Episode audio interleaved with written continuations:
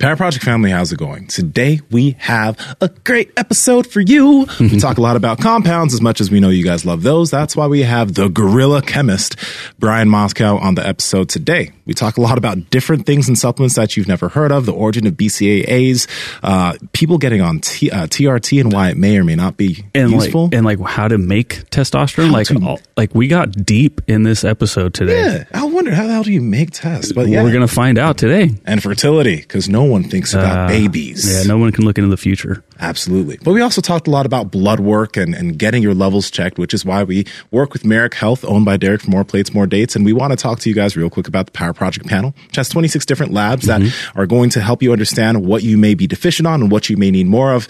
Uh, and it's super easy to work with Merrick. So, Andrew, tell them about it. Yeah, absolutely. So you guys got to head over to merrickhealth.com slash power project. That's M-A-R-E-K health.com slash power project. And, and you guys are going to see the power project panel. This is the panel that Nsima was just talking about with 26 different labs. It, it covers everything from, you know, uh, testosterone, estrogen, and a bunch of other things that maybe you're not even aware of to check, uh, to check for. Cholesterol. So, yeah, dude, all of the things. And then it also comes with a client uh, care coordinator uh, that's going to give you a consultation to help guide you into what you need to do next. That's huge because when it comes to getting all these labs done, uh, when you get the results, sometimes you're not, you're not sure what you're actually looking at. So there, Merrick is going to make sure that you know exactly where all your levels are and where they should be. Again, merrickhealth.com slash power project at checkout, enter promo code power project to receive $101 off of that uh, panel. Uh, links to them down in the description as well as the podcast show notes. Hope you guys enjoy this episode. You can't do shakes anymore? No, my stomach. I Ah. like recently got stomach issues, so I have to be really strict on what I eat. Oh, wow. But I was in college and grad school. I was taking shakes every day. Did you find anything actually wrong with your stomach? I have IBS, but they don't. There's no cure for it. Mm-hmm. There's like a couple of medications. None of them did anything, mm. and they're super expensive. So I was like, I'm not taking these. So I had to change my diet a little bit on things that are more inflammatory than others. Did doctors just want to give you antidepressants for IBS?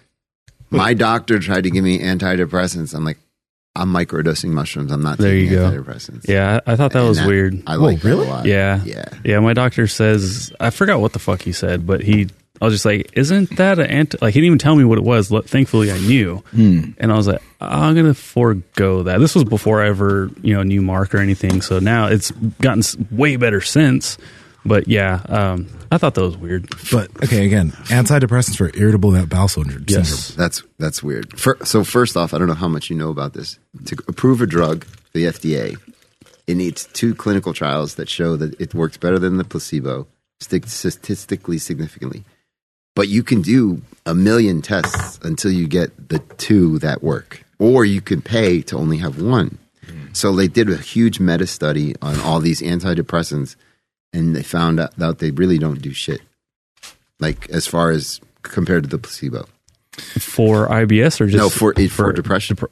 like they made up the term chemical imbalance as a marketing term to pro- to put these products out there, and now they're like the number one prescribed thing everyone takes. coming out the gate hot. where do you crazy. think? Where do you think that comes from when you say they? Like uh, Big pharma. just the yeah, okay, the pharmaceutical industry. Yeah, I mean, it doesn't seem like people have a lot of success on a lot of these things. no, it uh, s- it works for some people, but the placebo effect is so strong. I mean that that's a proven The placebo effect is so strong that it it could just it could just be the fact that they're taking something they believe it's going to work. Yeah, And- the doctor said it's going to work. They take something. Placebo effect is is real, but they're like that's all that stuff is natural. It does the same thing. Mm. Dopamine reuptake inhibitor, serotonin reuptake inhibitor, monoamine oxidase inhibitors. Like that's what keeps everything. Like we'll get into it, but that's Yeah, what they yeah. do. Um, for your stomach, I've heard more recently that there some people believe that BPC one five seven, which is a peptide, is Mm-hmm. supposed to be very helpful for your stomach. Uh, and if so, in what way? It's an anti-inflammatory. It helps with leaky gut. That I believe that's why it was first invented. Was for that syndrome, and then it, we found out that it increases what is it angiogenesis, so new causes new blood cells or new blood vessels. Sorry, which helps healing. But the BPC part for your stomach was originally for IBS and for um, UC, ul- Mm. ulcerative colitis. So that was the first purpose for it. And I've tried it, and it helps. It's just finding a, a reliable peptide source is very hard. Everyone, you, I had buddies that were in the peptide industry, and they told me I'm just going to push your microphone closer to you. they uh, they told me that like since uh, China got shut down and stuff, India's making a lot of them, and they're just not as potent. So I don't even know who to trust anymore. What else does uh, BPC 157 do from just uh, some of the research that you've heard and some of the things that you've seen? accelerating healing through making new blood vessels, getting blood into your or getting the growth factors that are released into your cell muscle cells or wherever the injury is to help it, re- it recover and uh, heal properly. I would say is the best thing for it. And then the TB TB 500 or 400, there's two of them. That that just kind of accelerates it. So yeah, for myself, uh, my shoulder was jacked up, and I've heard so much about these uh, two TB one five seven and or I'm sorry TB five hundred and um, BPC one five seven, and uh, I was just like, well, I'm just going to give it a go because I don't know what I did to my shoulder, but I can't move it, and um, I utilized it for a handful of days along with getting some other treatment as well, just getting like some active release therapy on it, so that could have been effective as well. And I would say uh, it was probably three to five days that it took where it started to get better. I started to notice uh, an impact uh, pretty much right away. My shoulder still doesn't feel like 100%, but uh, I literally could not put my left arm on my steering wheel. My shoulder was so weird. I don't, and again, I don't even remember. How you did it? I have no idea like what the hell I did. So I was in, uh, I was in a bad way, and that particular combination seemed to help. I don't have any evidence other than just my own experience with it, but it seemed to help a lot. There's a lot of studies on it, and um, I think Ben Greenfield did a deep dive on it, and I read his protocol, which is similar to like what I tell people to do. So there is research backing it. It's not just made up bullshit like everything else on the internet. right. And what is BPC five one five seven? Because I've heard like if you're a certain athlete in certain sports, where can't you use it? Even though you should be able to, but where can't you use it? Probably WADA, Wada? I would think. I don't know 100% the ban list because I don't like a lot of the athletes I work with aren't drug tested that way. yeah. but the I have worked with professional like uh, Olympic level before, and I know they couldn't take certain things. And then I was trying. This isn't recording, right? No, we're recording. Yeah. Oh, If you need me to edit that out, I can though. uh, no, just um, how to time things so that you're not going to get tested. But who knows? Right. That's that was what he really needed. So Yeah, I think I want to say maybe I heard like some of that stuff's gotten banned recently, but then also how would you even? I don't I don't know. I guess there's a way to test for everything, right? Yeah, um, usually they do like GCMS, which is gas chromatography, mass spectrometry, and which is basically you put the sample in and then you blast it with electrons, and it breaks the molecule up into different pieces of different masses, and you get this spectra. And one of the masses is is like one proton away from being the molecule, and then you test it that way. Or if it's something in the urine and it metabolite, we know what it metabolizes to. That's how a lot of the steroids get popped because we know how they're metabolized, and so they test for that. So you don't p- test positive for, you know, Winstrol. You test positive for the metabolite of Winstrol, like what your body does to it. It's a crazy thing though, like because if I'm incorrect, BPC one five seven is mainly used for something to help an athlete recover from an injury, right? Or can it be used in other senses in terms of helping performance or increasing performance? I think it's mostly injury, not preventative, but injury repair. Injury repair. Yeah, and then the stomach thing we talked about, but I don't think it's something that I haven't read research that personally that says it can increase performance, but What what if uh, like you you train really hard and you're extremely sore? Like, can it help that, or like you strain? I mean, obviously we just talked about injuries, but like because people talk about like steroids help you recover faster, so you can go back and hit it harder or just as hard. Can it do something like that, or is it not? That's a different process Yeah, in your body. Yeah. That, like, the increased anabolic effect from those is not present in the BPC. So, like, steroids were made for burn victims, you know, to and AIDS patients, so that they mm-hmm. can help not lose mass. So they have that natural anabolism where BPC is more for if you have an injury, it, it can help you reduce the inflammation on it. Mm-hmm. We need the steroids to be made for what they're used for.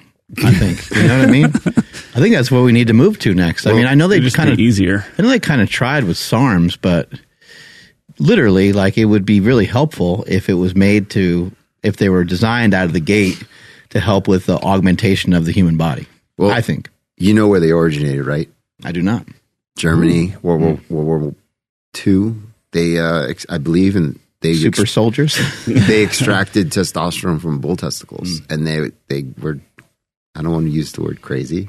they were innovative scientists over in Germany that extracted it and started giving it to their their soldiers and, and documented the results. And then I believe it was first synthesized a few years later. And then what chemists do, like I'm a chemist, what we do is you look at the molecule of testosterone, you know what the androgen receptor looks like, you see where the key binding points are. So you're familiar with what testosterone looks like, right? The actual mm-hmm. molecule.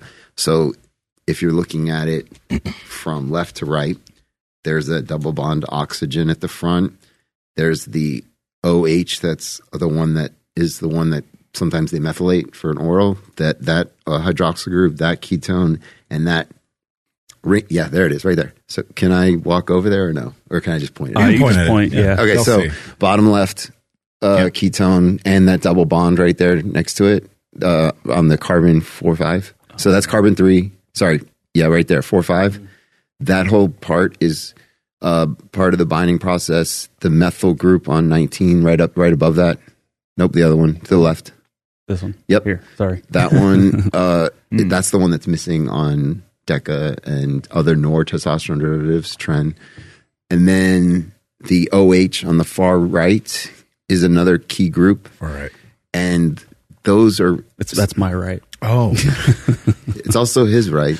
I mean, it's all of our rights, isn't it? I think so. What- yeah, whatever. that that's a key binding point. So like androstenedione and one is stands for ketone, which is what that double bond oxygen is, hmm.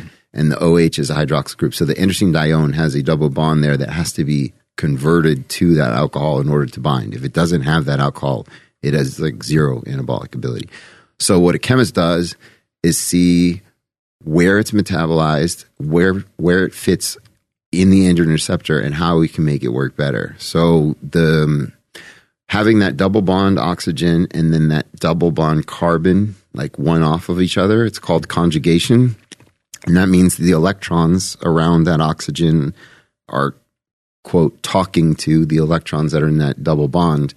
And that is a main factor in, in how it binds. And so DHT doesn't have that double bond um, on the bottom screen there. That's dihydrotestosterone, meaning they added hydrogens there, so it doesn't have the double bond. And that changes the way the ring can bend in 3D. So tho- tho- all these things, like if you put a, I think a chlorine group right where that double bond starts, it prevents the breakdown of that double bond so that it's more potent and more anabolic. There's just so many things you could do. Uh, if you put um, an OH, a hydroxyl group or ketone on 11, that's what, um, what halotestin has that along with the 9 fluorine, but that that helps it bind to the corticoid receptor, which is also has anabolic activity and increases the anabolic activity of the molecule. So chemists look at this and they derivatize. They make there, there's that book by Vita. Have you you've heard of that book?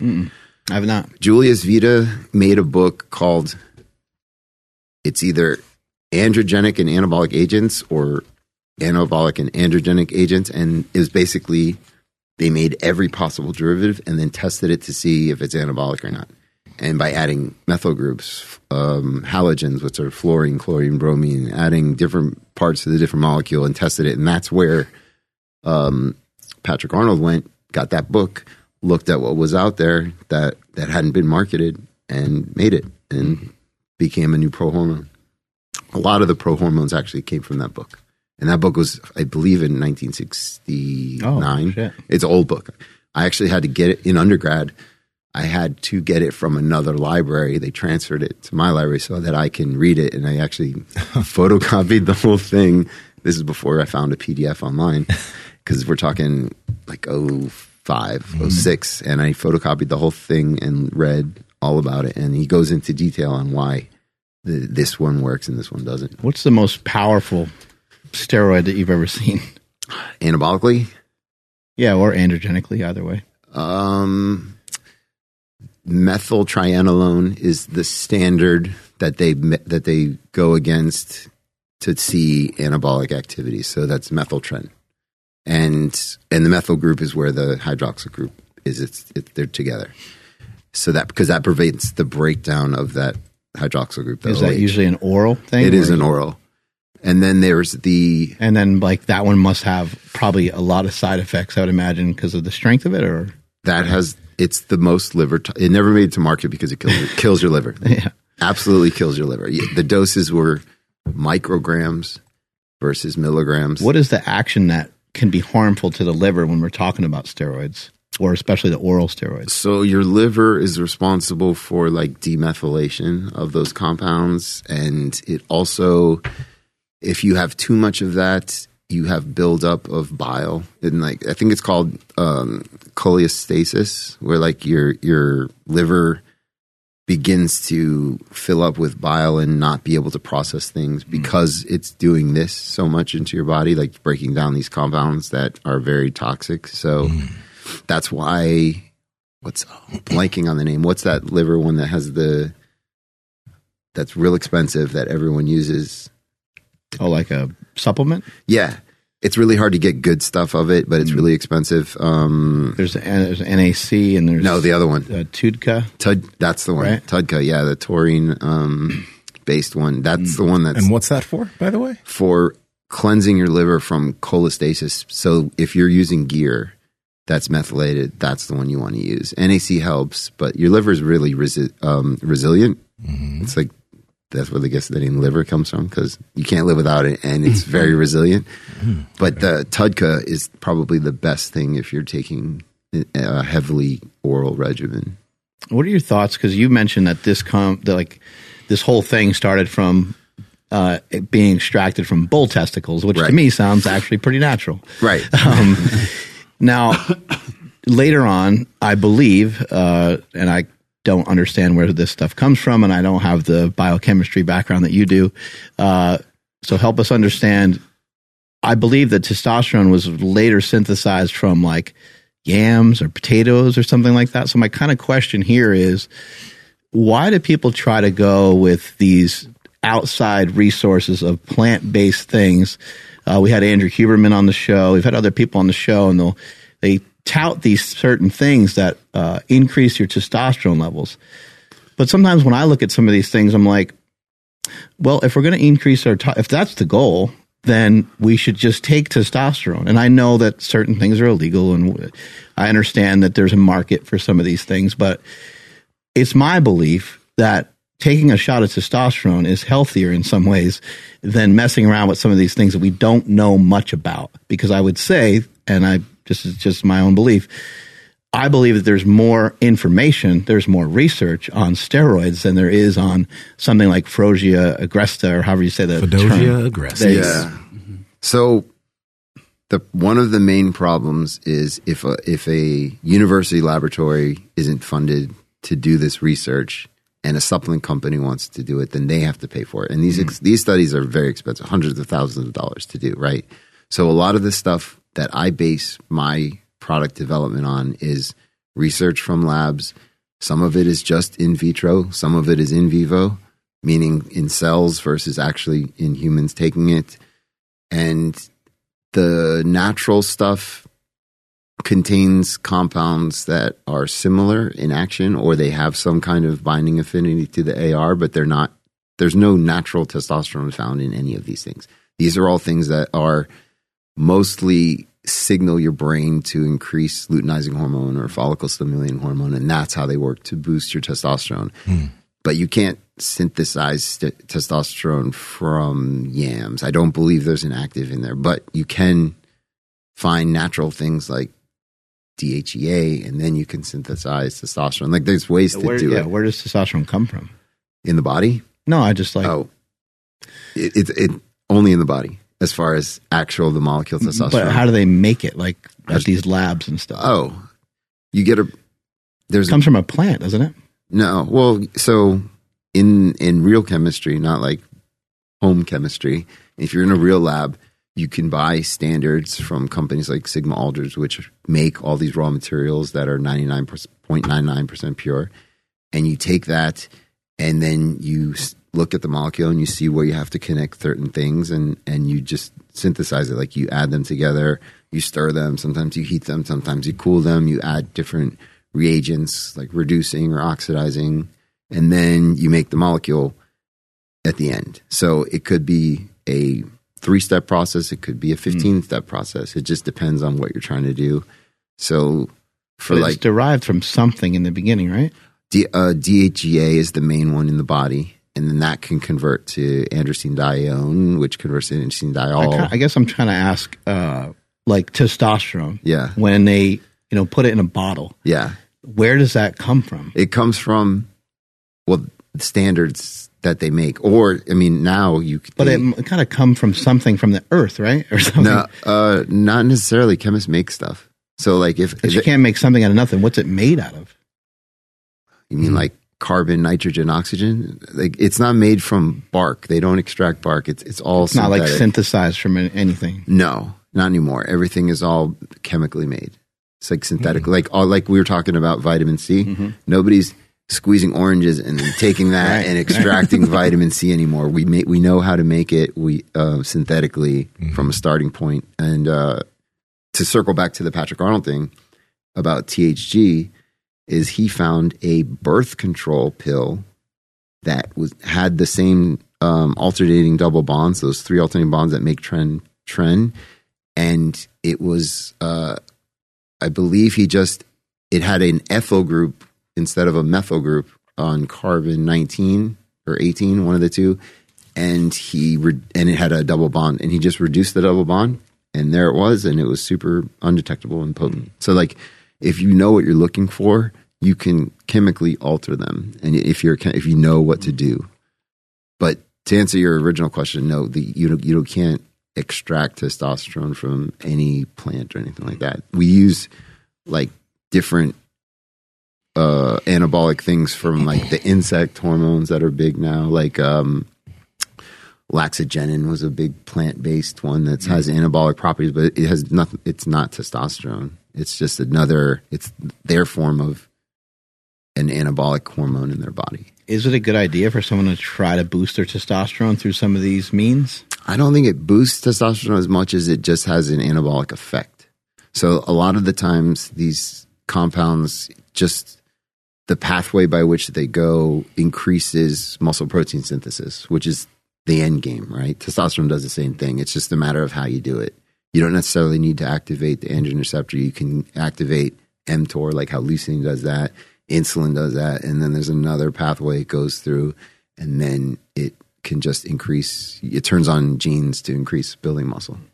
you know, we were kind of talking about this earlier, but everyone's like, uh, most guys are hear about testosterone, like I want to increase my testosterone so I can get bigger, et cetera. And I know that you focus on the chemistry, but I know a few people who have low testosterone who have built amazing physiques, physiques that people would think they're on drugs, Right. But their T is low. So, you know, you got a lot of young guys in their late teens or early 20s trying to seek out testosterone to get bigger.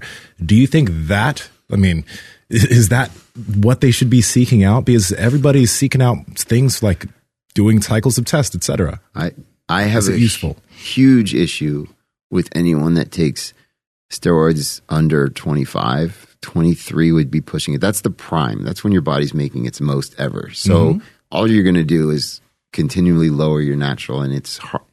maybe if you're young it bounces back more easily but like at my age it, it didn't. So i don't recommend kids doing that but I, i've known plenty of kids like in my high school i knew kids that did it and uh, in college. So I don't think they realize every every be, we, the same thing we talked about how we- talked about uh, it's dopamine. You got to get that release. Everything online. Your attention span is so small. People just mm-hmm. want results, and obviously, mm-hmm. gear is going to give you results much more quickly. But for example, what my workout partner is 23. He just graduated from college and he's natural and he's into competing. Mm-hmm. And I told him, please wait until you're 25. I promise you, you, you, it'll make a world of difference because once you go, once you start there, it's almost impossible to start making natural gains once your mm-hmm. body's been introduced to such like super physiological levels of testosterone or any other type of that substance. And that makes me wonder what amount of like so guys are doing everything they can to increase testosterone. Like example, Andrew Huberman came on, he talked to us about Fedosia aggressors and Tone Connolly. So I was like, fuck it. Let me see what that'll do my test levels. It had actually quite an impact on my luteinizing hormone. Um, my test went up very minimally, but it, I didn't feel much of a difference. But a lot of guys, like, let's say that they do want to use some test or something, even though they should probably wait. What amounts are the necessary amounts that are going to be the things that allow you to see a change? Because if a guy goes from like 300 to 600 or 300 to 700, that's not going to be something that makes a huge difference. Or am I wrong there? to if it's somebody who's never done anything, I just I literally just There's made context. a post about Yeah. this. Okay, yeah. About this how if you're first starting off your first cycle, you can 250 milligrams a week, you can grow Mm. if you've never done anything before. Mm-hmm. And, but if you start at 500 or start at 600, you can't start it. You can't go back and get gains at 200 or 250. So I may, I am a very big believer in minimal possible dose to get results Yeah. because I think you should incrementally increase, and it doesn't have to be every cycle. If you're getting constant, if you're doing it properly and coming off and going on, um, and with adequate breaks, you can probably use the same dose of something and get similar results until you start to jump. And I made a whole big thing about. There's a ton of coaches I know that are just drug pushers, and and people send me stuff. I have a lot of friends that are pros. They send me, "What do you think of this? What do you think of that?" And mm-hmm. I'm, and I kind of laugh, and I, I said, "Cut it in half. Cut everything in half. Whatever we just told you, cut it in half because it, that's so much." And unless you're, you know, like Dallas McCarver was one that you know pushed the limits. I think I love Nick Walker. I love his physique. He grew super fast. I, I I have no idea what he's taking. Like we're not cool like that. We're just, I'm just him. Um, but I know that these guys are pushing the envelope and younger and younger. Like you mm-hmm. said, I just mm-hmm. think it's everyone at 23 thinks that they're invincible. I did when I was 23. I'm sure you guys did the same thing. You never thought it would catch up, but then, you know, Sean Roden dying at 46 was a mm-hmm. huge wake up call because I'm 40. You're close to 46. I I'm not sure how old you are. but 29. You're young. You're a baby. you're still you're still invincible. it's just it catches up to you, and uh, I don't think anyone's really thinking that way. Everything is the short term. I want to be on stage now. I want to win this trophy now, and and if you're getting paid for it, and if you're willing to sacrifice it, that's a personal choice. So it's really up to them. But some of the old school bodybuilders, you know, did minimal stuff, and because stuff like these fancy things weren't around. You know, you had the few compounds that everyone used, and it was kind of like an experimentation. Like this does this, how much? But nobody was using. Like I, I've just seen people using 100 milligrams of oral Winstrol, and I cringe because mm. that's just going to kill your good cholesterol, and that can give you heart heart issues, heart failure, plaque buildup. You also need that for you need estrogen for cell repair, sex sex drive. So all of these compounds have very negative effects, and people think Winstrol is kind of healthy, but it's really not. What's Winstrol for, by the way, again? It's a horse steroid that um, People think Winstrol's kind of healthy. I mean, but, but This is such a, good, such a great quote. on the scheme of things, people think it's it's not it's a less less harmful one than say like halotestin or tren or, or something like that. But in reality, the effects it's having internally are far worse than just taking more testosterone. Testosterone yeah. is the natural ligand, and ligand just means the the one that binds the receptor. It's the natural one.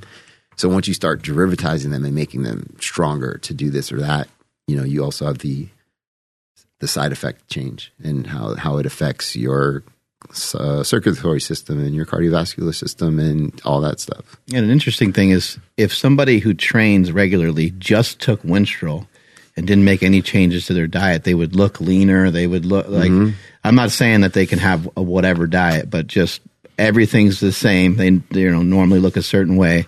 They train a certain way. So they would look healthier, Right. but it could, could be some big repercussions going on. Yeah, I always, and again, and I just made this whole post about getting blood work done, like minimum twice a year, uh, physicals from your doctor, and then if you are an enhanced athlete all the time, like a pro, you need to be getting blood work done on and off to make sure what's going on because that's the only real way to know. I gave two examples you can do on your own. Monitoring the color of your urine is always a good thing to do. If you see it change dark, that could be a kidney thing, it could be a liver thing. Um, your body could be breaking down muscle tissue, and that's what causing it to be dark. Like I had rhabdo. I went to the hospital for rhabdo, and I didn't. I just felt weak out of nowhere. I just thought I was tired, overworked. I was training real hard. I had just gotten back from Australia, and I was training like six days a week. I was big at the time, like two in the in the two forties, and then all of a sudden I got real tired, and I was in bed, like literally was, couldn't get out of bed. I was so weak. And my wife, luckily, after about eight days, took me to the doctor. They admitted me to the hospital, and, and it took them two days to figure out it was rhabdo. And my uh, urine was super dark, and uh, my creat- creatinine levels were really high, and my CK kinase was high, and C reactive protein was really high. My AST and LST, which are your liver enzymes, were in the hundreds.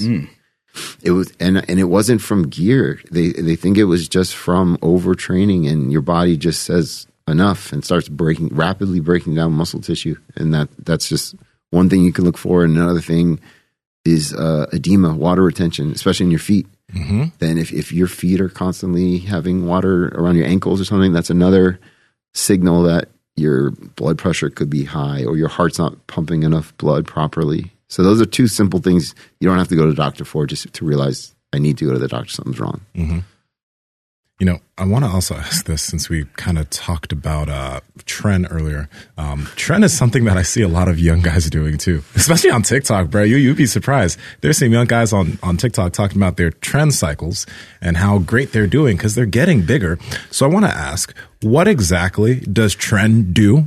It's positive, and then along with that, if people are deciding to take the step of going on trend because they obviously are, what do they need to be careful of?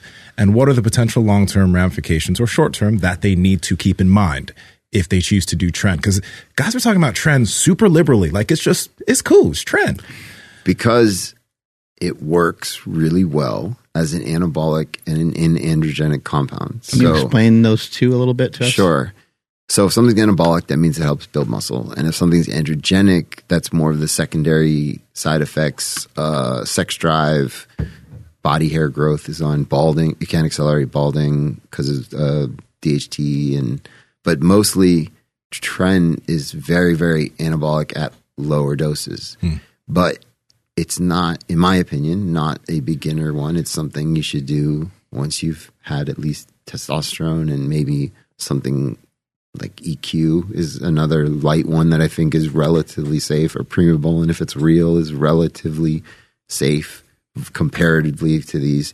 Trend is just, it got so popular as uh, culturally. Just every gym rat was always like, "Yeah, you got to take Trend." Or do you, you know how you meet the big guy in the gym and you talk about it? That that's the go to.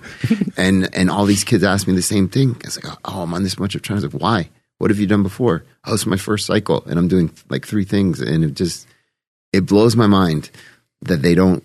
Nobody really researches anything. They just ask random people in the gym because they have a great physique, and and I'm guilty of that as well. Like the, my first introduction to this was making a friend at the gym who was really big and asking, and it started about natural stuff, and then he told me about other things, and uh, it was just an exploration from there. But I then got really into researching it myself, and then you know, with the influence of Patrick Arnold, actually made the choice to go back to school for chemistry to really understand it, and then hopefully educate people from my position of which I feel I have credibility versus somebody who's just big in the gym. Yeah.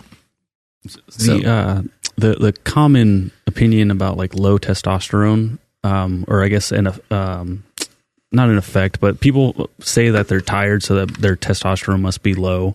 Um, it seems like that's the uh, the correct opinion of that uh, side effect. But like Nsima was pointing out, there's some people that will show their blood work and they have low testosterone, but they're still shredded. They're still they seem to have high energy. Why do you think it varies so much from person to person? genetics play a huge role in a lot of things. There are I have friends that I am extremely jealous of that walk around at 6%, they eat whatever they want. They, He's they, across the table from you, by the way. got it. He's a new friend. yeah. and he's right here. Oh yeah. Jesus Christ.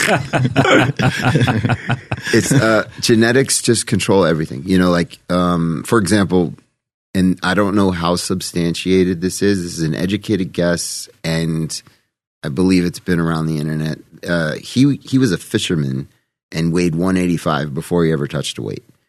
So people speculate that his genetics may possibly he might have lower naturally lower myostatin levels versus someone else, which is the reason why he was able to get so big so quickly.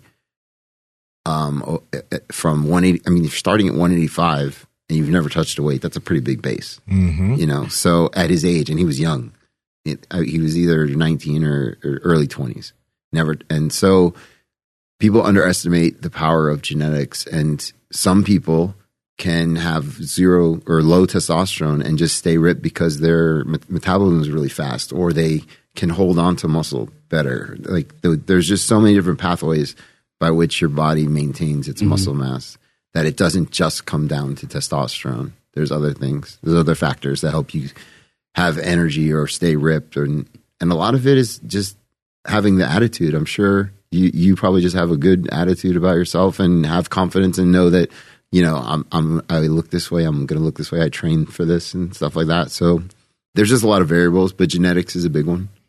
And re- real quick, um, the because we meant we, we talked about how trend was like effective, but I also like what are the like what do guys need to think about if they choose to go down the road of currently using it, and what are the ramifications like down the road of using trend? It's extremely suppressive, way more suppressive uh, than testosterone. Because all of the 19 NORs, which mean they don't, have a methyl group on the 19th carbon, mm-hmm. all of those are vi- are much more suppressive and harder to bounce back from. And then long term, I think it would be more of the plaque buildup because it's such a more powerful compound, and especially if you, it doesn't aromatize. Mm-hmm. So if things aromatize easily, that's better for you, not from a physique standpoint, but it's health wise because you're getting estrogen still in your body. Okay. Where Tren would probably lower your estrogen more so than if you're taking even D-ball, because D-ball aromatizes very easily. So, it, does that answer your question? Tren, uh, I think one of the allures of something like Trenbolone is that it will increase your strength, it will increase your muscle mass, and you'll look leaner mm-hmm. again without a lot of changes to your diet. It's not like you're going to get shredded if you're a big fat dude and you take Tren. But you'll cert and if you train, you'll certainly look a lot different, and it doesn't take very long. Right. If you go on a cycle of testosterone, you've never taken testosterone before, But it's going to take a couple weeks for the long, a longer acting ester to kind of pile up in your body, and then for you to have uh, higher testosterone, higher free testosterone, and for things to be favorable going in in the right direction for a handful of weeks, maybe four or five weeks. I usually tell people like might not notice much for about four to six weeks Right. with trenbolone, if somebody took it for 15 days and they were in shape, you'd be like, whoa, like what the fuck happened? Like if one of you guys took it, like out of nowhere, I mean, it, it's a little hocus pocus. Like it, it can, it's fucking, you know, we talked that one time on the podcast, not, not, uh, not too long ago, uh, just a few weeks ago about devil pussy. Yeah. well, this is the devil steroid. Like this motherfucker's calling you. and it's like, yo, I got your number, bitch. You know, where you at? There's- it there's- keeps calling you. You're like, no, I shouldn't take it. I shouldn't take it. when he's talking about uh, like shutdown and stuff like that, yeah, it can it can mess with your dick. Uh, it could shut down your testosterone levels for a long time, and the recovery from it could be could take a really long time. So you have to always think about an exit strategy out of these things. If you just took a little testosterone, I think, you know, if you took 200 milligrams, even if you took it for a year straight, I, I don't see a lot of negative side effects from that.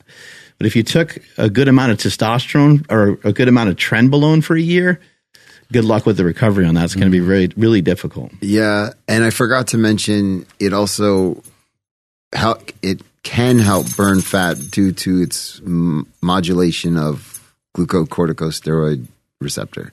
So it does affect that, which can help with carbs going into your muscles rather hmm. than storing as fat. So, so it can get give you that leaner look because of that. I forgot to say that. Hmm, okay. Wow. I, I mean, yeah, it sounds awesome. I mean, that's the, that's the allure. yeah. So, And it's know what- also, oh, yeah, sorry. And normally it's acetate. The most common found one is trinacetate, which is a very quick ester. And if you're doing it three times a week, sorry, that's my So- dog. that's That's, okay. Christina. Can we can we get her on camera real quick? Oh, yeah, That'd be for sure. great. Come here, baby. Yeah, scoop her up. This is Christina. Oh, hello. Say hi. She travels with me everywhere, so she's our little buddy for today. Why is she traveling with you? What's going on? She's a. I hate flying, and this is an uh, adult onset claustrophobia. So instead of taking medication, she keeps me calm, and Oh, I that's and I can uh, not have to wor- rely on something else that to keep me calm. So She's an amazingly trained dog, man. yeah, so she's good. she's super smart. She knows hand commands. She knows everything. So say hi to everybody, baby. um, what was Nope, tangled up. what was the original question? I, I'm, I'm sorry, I got distracted. I was going to ask you, um, do you think this is a good place for people to start? You know, like sometimes somebody's looking for extra results. Um, maybe they've been training pretty hard. Uh, maybe they're already had, maybe they have some whey protein. Maybe they got some BCAAs. They feel like their diet's pretty good. Do you think that's a good place for people to even start to try to mess around with their testosterone? Aside from performance enhancing drugs, I'm just talking about like even just a supplement that will boost your testosterone. Or do you think they should maybe be looking somewhere else? Uh, I made a product. It's not up here, but I, it's called Natabolic, and it's a natural testosterone booster slash natural anabolic. So there's compounds in there that work to increase luteinizing hormone that we talked about. So your body starts to produce, gets the signal to start producing more testosterone.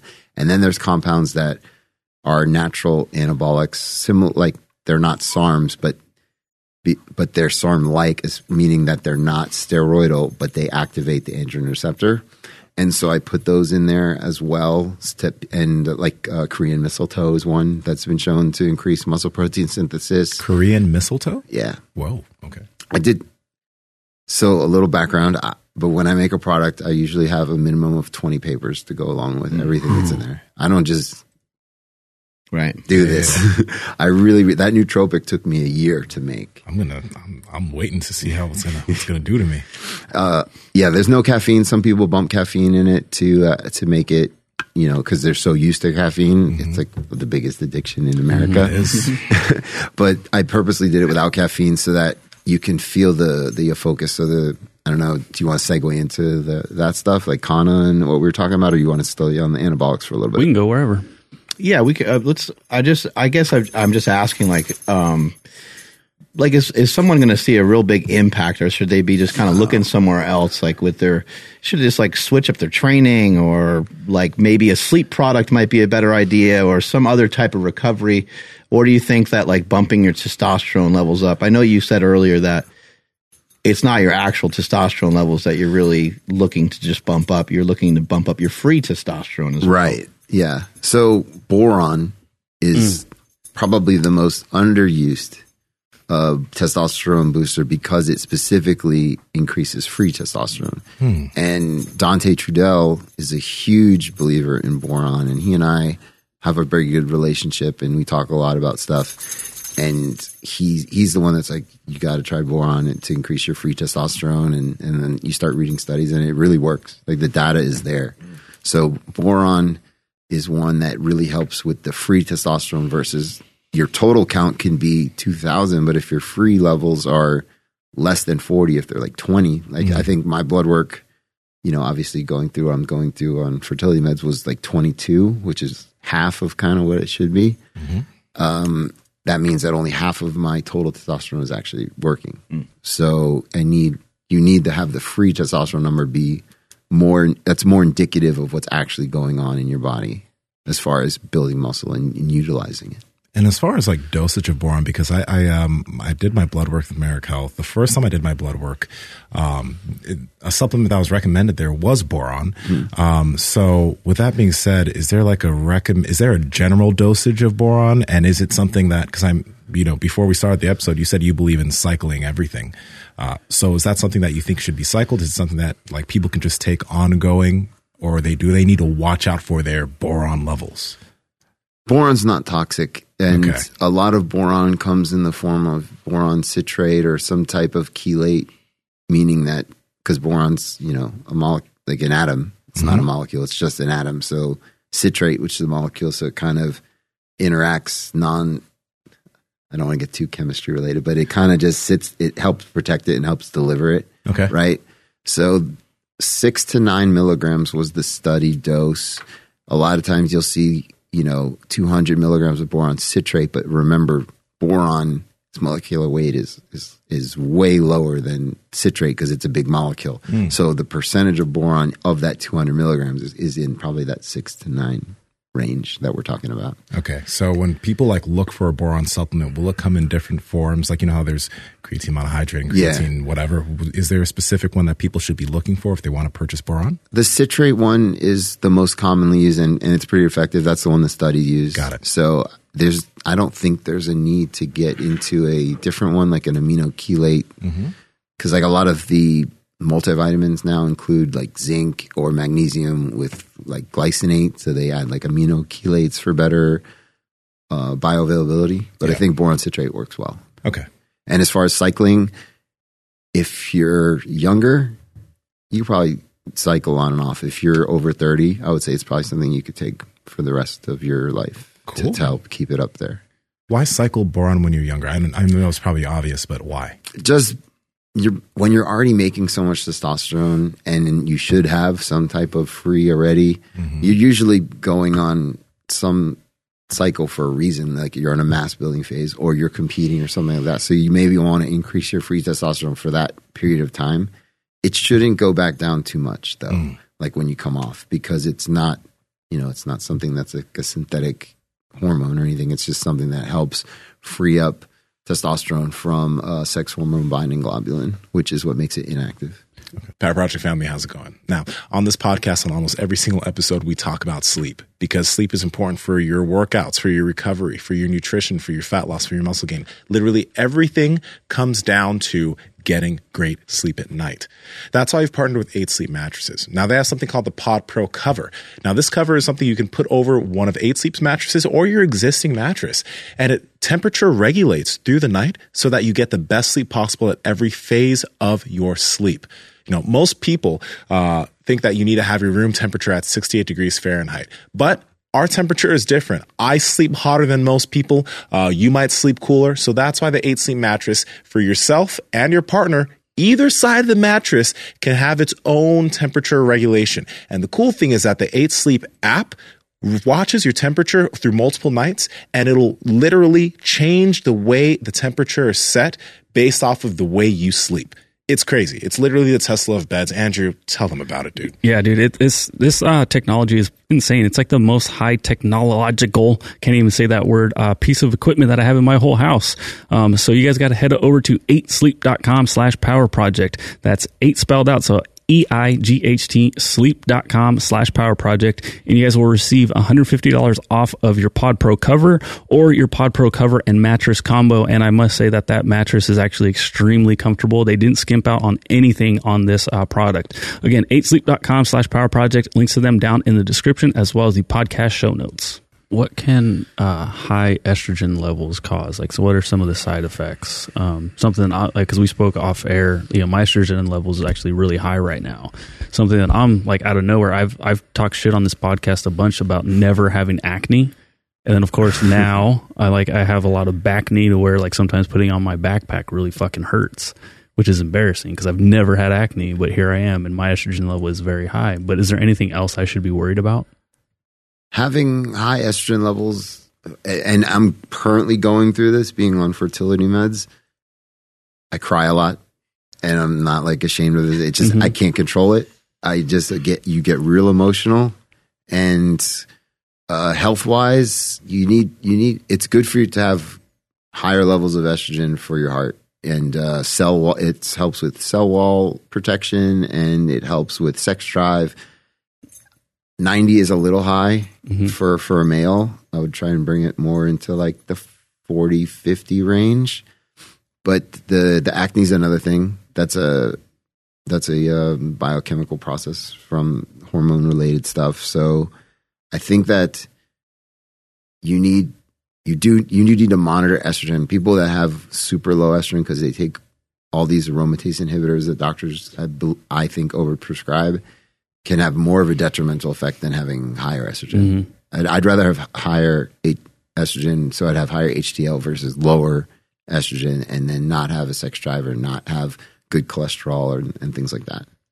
What about some of the over counter this over the counter stuff that's for lowering estrogen and for cortisol? I think um, I know even females will mess around with some of these products because they think they're gonna it's gonna assist them in like getting leaner or looking like show ready. So, what are your thoughts on that? I actually was the first to market to bring a actual cortisone inhibitor, a natural cortisone inhibitor. Patrick Arnold made one that was a derivative of a anabolic one, and I believe it was 11 oxo was the name of the product.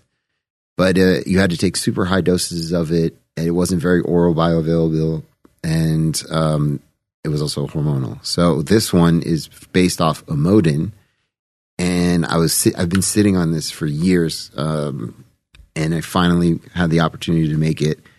And Amodin, what it does is it blocks the conversion, enzymatically blocks the conversion of cortisone, which is inactive, to cortisol, which is active. And this is a product that you can know you can notice within two weeks that it's working because you'll lose uh, body fat specifically around here. And I give it to all my competitors, and people swear by it. The it works like elevated cortisol levels over time is like metabolic syndrome. You know, you gain weight, you have insulin resistance, and so I think Amodin is is a really good natural solution to lowering cortisol. And you take it safely just for like a handful of weeks, maybe, and then cycle off of it. Yeah, we recommend on a uh, four weeks on, four weeks off, and the dose.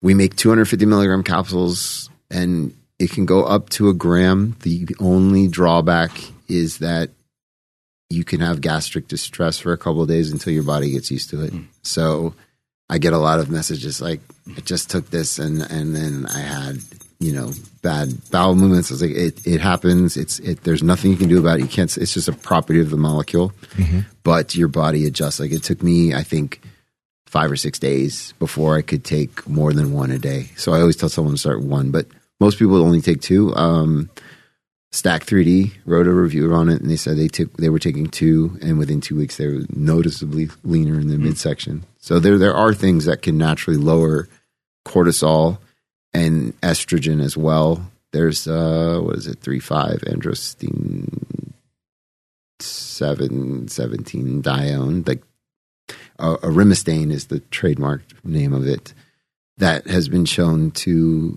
inhibit aromatization but it's on that like FDA warning list. Like not, it's not banned, but it's not. You know, you can't buy it on Amazon or anything like that because it's one of those ingredients. It's WADA banned.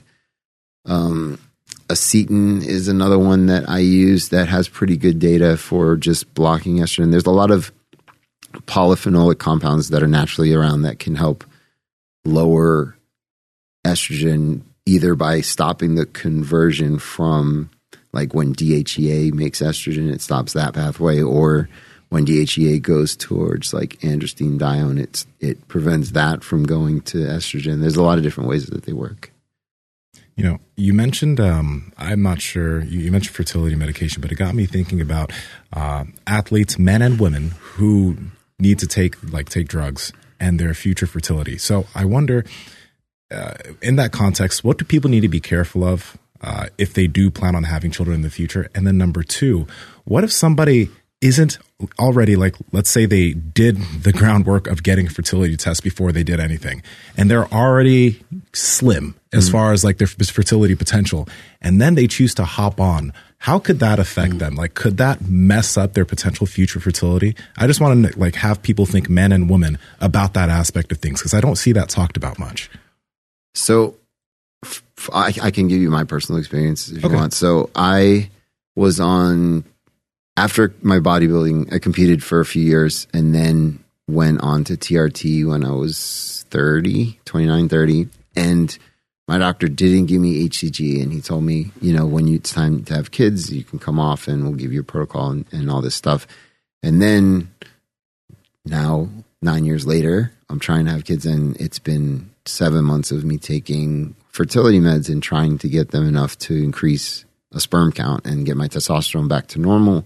So if you're already on the low end before you start anything, and you take a like a sperm mobility test and see what you have, or if you have low testosterone in general, then if you don't want kids, then you're fine. If you if kids are something that's important to you, then uh, if you go on, I highly recommend a lower dose of HCG throughout your cycle, and I believe that it will help preserve your fun- your LH function so that your body is not completely at nothing. Because you know when you put something in your body that it tend, tells your brain the signal, well, I have all of this, I don't need to make it, and that goes with a lot of things, but mm-hmm. specifically with testosterone. So if you if you're getting that signal saying I don't need to make it, then you're not going to. But if you're also giving the signal like a low dose of HCG, which is luteinizing hormone, then it can help you keep more be more fertile. I know that Dante swears by that, and then I've also seen anecdotally from or heard from an, anecdotally like that your uh, testicles don't atrophy as much Mm. as if you didn't do it. Okay, so um, so first off, guys need to probably. It would be a good idea because I haven't heard anyone mention that. It would be a good idea to get a if you want to have children in the future, get a fertility test before you choose to go on testosterone to understand where you're at. Yeah, Okay, I think that's important. Like always get a sperm test to see where you are. yeah, and then go and that's you should use that because if you, you don't have any already or if it's a low chances already you might want to plan around that how about women? so women who take things have a different has a different effect i am not 100% positive about fertility Mhm. because most of these fertility drugs are made for women they just happen to give them to men because they they work but they're mostly to induce ovulation for Mhm. women when women take things, there's you know big hormonal changes and you know lowering their estrogen a lot, so they might have problems releasing eggs. I'm not 100 percent like don't quote me on that. I'm not Okay, 100 percent okay. sure, but that could be one of the main factors. Got it. What's going on with this nootropic? Um, I've heard you talk about. I think it's Kana. Is that how you say it? Yes, And um, it's, that has some good research behind it in terms of like depression and anxiety and things like that. yeah. So Kana originates in South Africa, and it's a plant, and they chew it, and it gives you like a little euphoric buzz, but it's because your body's releasing serotonin and then blocking the reuptake of serotonin. So serotonin is like the feel good hormone, dopamine is the reward hormone. So most most antidepressants are selective serotonin reuptake inhibitors. So this is a natural serotonin reuptake inhibitor. So you're releasing it, you feel good, and it's blocking it from being metabolized. So that's why I like it a lot. They said it hits something like 76 receptors in your body. But when I first heard of it as a supplement, it was under the name Zembrin, which is a trademark, and they were they were touting their study using 25 milligrams. When I researched how how much the people in South Africa are taking, it was between 500 to 1500 milligrams at a time. So that's a huge difference between taking 25 milligrams versus taking a thousand. So mm-hmm. I opted to go with it. Like I messed around for a while with it when I was formulating that because it was also in my original pre workout. And I just remember take adding that to the stimulants that I had in the pre workout, and it was just like like like a light bulb went off. Like this is something to look into because something's happening. You feel good. I trained. I think I trained Arn for like two hours just because just because I was so focused. Yeah. And and then I looked into other ingredients that were dopamine releasers and dopamine reuptake inhibitors, and then so dopamine and serotonin are, are called monoamines, and you have an enzyme called monoamine oxidase, which breaks them down. So I looked into natural monoamine oxidase inhibitors and how they work, and I found one in ivy leaf, which prevents the breakdown of serotonin, dopamine, and norepinephrine, which is like similar to adrenaline. So by having those block blocking that enzyme, that you have more dopamine and more serotonin now in your body, so you'll feel it and you'll be in a good mood. So and and the way that like Adderall works is that it's a dopamine reuptake inhibitor. So it releases dopamine and then it blocks the reuptake, so you, you still have it. So the reason people need Adderall is because they don't produce enough dopamine, and that's why they're always looking around because they need outside stimulus to give them dopamine. Like we talked about earlier with people on screens and stuff, that's giving them a dopamine release. But if you're normal and you have a normal dopamine, you don't need to take those kind of medications. But when you take them, they really put you in, a, in an extreme state of focus. And with this supplement, let's say someone got it because you mentioned that like it's like uh, is this something that somebody can take every day? And then you mentioned that with this, they would have to cycle it. What is the reason for the cycling?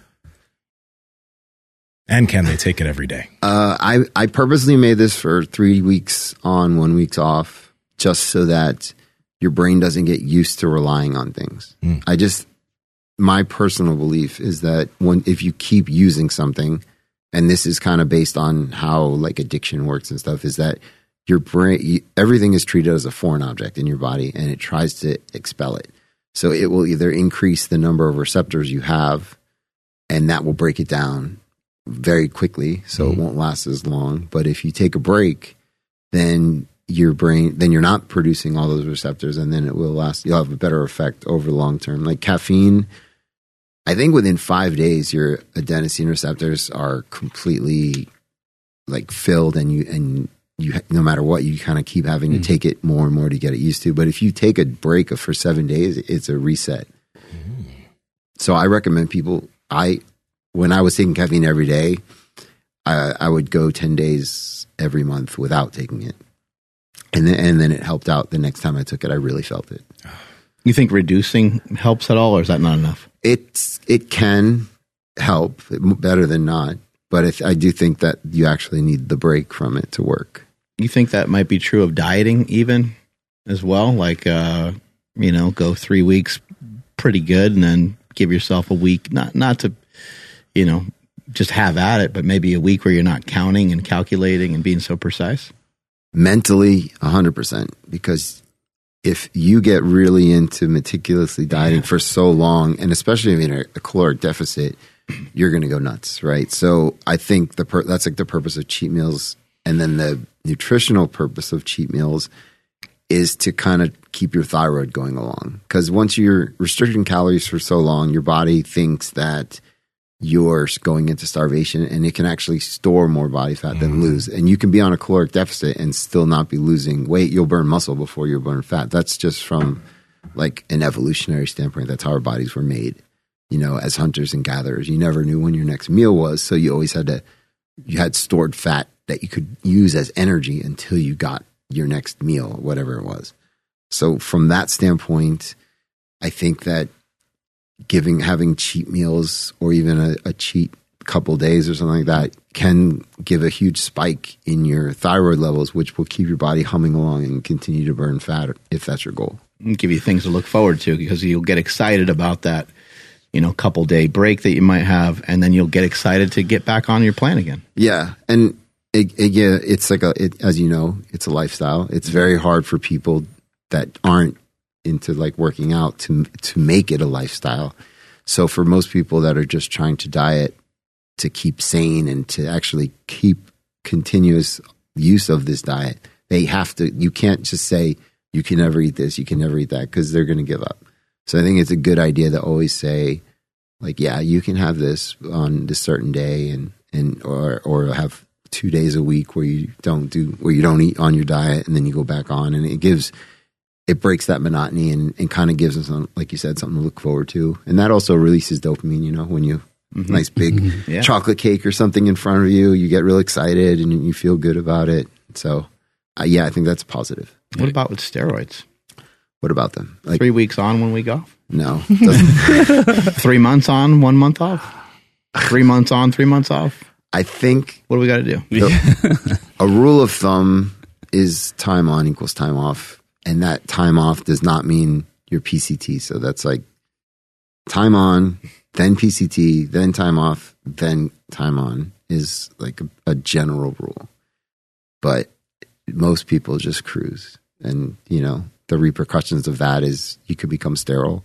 Or mm. you can have a, you know, like plaque buildup. You're always on something, then your body's never going to produce anything because it's always getting that outside, that exogenous signal saying, I don't need this. I'm getting it already. So I think it's very important, especially when you're younger, to come on and off. When you're older and you have kids and you've just decided this is what I want to do, then it's a different conversation. Yeah, even with like TRT, like a TRT dose. I think when you make the decision to do TRT, the only reason you would come off is if you're trying to have a baby. And even then, I've, I've there's mm-hmm. countless stories of people that have had babies on gear, mm-hmm. and it may, from a personal standpoint, it makes me so frustrated because I have mm-hmm. I know people that have accidental baby deca babies or whatever you want to call them, and you know we're trying for so long, and I'm, and I'm doing all these fertility meds, and like, and I don't know if it's in the cards. I'm trying to be optimistic about it, but I don't know. We'll see. Got it. So Deca, lo- baby. yeah. So low dose is okay long term. Like just you're good to go. Like if you if you make that decision with your mm-hmm. doctor, mm-hmm. hopefully it's with your doctor, then he will tell you um, that this is a long term thing. Just mm-hmm. like if you get on a thyroid medication from your doctor, it's usually for life, it, uh, meaning that your thyroid levels are just decline, just like testosterone declines at age. So, like if you're in your 30s, she she sensed that what you were just talking about about not being in the cards, and she came right over to you, man. She knows she's my number one. She knows that. but if you've made the decision to do that, then I think um, between you and your doctor, you come to terms with being on gear. for, for you'll be on testosterone for the rest of your life, unless you want to have a baby. Relax. It's okay. That's okay. So what? That's actually an interesting thing about TRT because TRT right now is, uh, I think it's taken very lightly. It's something that can definitely be beneficial. And I've said like, you know, if I get into my fifties and I really things start really slowing down and I still have my lifestyle in check, still sleeping, still got nutrition, but uh, it's not there. I'll do some TRT. But um, in what situations do you think TRT is necessary because a lot of people just get on it very liberally. Still young, but you know, 20s, 30s, 40s, guys are getting on TRT just because it's the thing now. It's, the internet is to blame for all of this. if we're being really honest, uh, TRT is a term that's kind of thrown around, and then they, all these TRT clinics have popped up in the Yep. last ten years, right? But normally, you'd have to go to an endocrinologist, and they would, you know, assess your blood work and say these are your options. You can either go on Clomid and HCG and try and bring it back up to normal that way, or you can go on synthetic testosterone, and it's something that you know you could do for three months and we check your blood work and if it's fine then you know you, we can taper off and then give you the right drugs to take after. Or mm-hmm. most people just like you were saying it's thrown around. But if you're 40 and your testosterone is low you should probably you know talk to a doctor about Yeah. it but i don't think that kids or even 30s should even do it on. I don't think anyone should just do it on their own. I really think you need to have a doctor Mm-hmm. what monitoring your stuff, or if if if not, you need to be monitoring it, and you need to know what you look for. And most people don't know how to read blood work, so Mm. that's another another issue. And you know, I'm, I'm curious also because you mentioned because again we work with Marek and um, the frequency of blood work and if you are interested in children fertility stuff, how often do you think people should get their blood work done? And then along with that, how often should you get fertility tests done if you're doing TRT or whatever you're choosing to do? What's the frequency that you think should someone should take into account? At least every three months, kind of see where you are, and then if if kids are a priority, I would get like a sperm motility test done to see, hey, am I making sperm? Am I not? Mm-hmm. And then from there, decide when you want to have a kid. Because sometimes your sperm could be fine. You could have a high sperm count on testosterone and and have kids, but. Yeah. I think every three months is a is a good rule of thumb for checking everything, health wise, fertility wise, just everything that's going on in your body because things accumulate over time, slow, and you might not notice them, but they're because they're internal. Yeah. Uh, hematocrit is a big one, um, meaning that you have high iron in your blood, and you, so your blood gets thicker, and that is a huge problem. So a lot of doctors prescribe bloodletting, where you or I tell people to just donate blood every six to eight weeks to thin it out, because if your iron gets too high and your blood gets too thick, it comes becomes much harder to pump and to circulate, and that can cause many health issues. Going, Yeah. I want- I was going to ask about the um, the nootropic. So, can you break down the uh, the the choline? You said you had a precursor and then something to kind of make it stronger. I didn't know about the the second part, but because a, a lot of nootropics will you'll see, and you definitely know this, will use fifty percent alpha GPC in literally everything and call it a nootropic. So, can you explain why you use two different chemicals or compounds? Sure. The, okay, so the only reason alpha GPC is fifty percent is because it's extremely fat fat soluble, and the fifty percent is a carrier. Okay. So, so the molecule itself is o- like an oil, Mm. and that's so to put it in a powder, you need to have a carrier. So that's why it's fifty percent. Uh, I use CDP choline, which I like a lot personally. It's less choline by weight versus alpha GPC. It's about eighteen percent, where alpha GPC I think is like twenty or twenty two percent.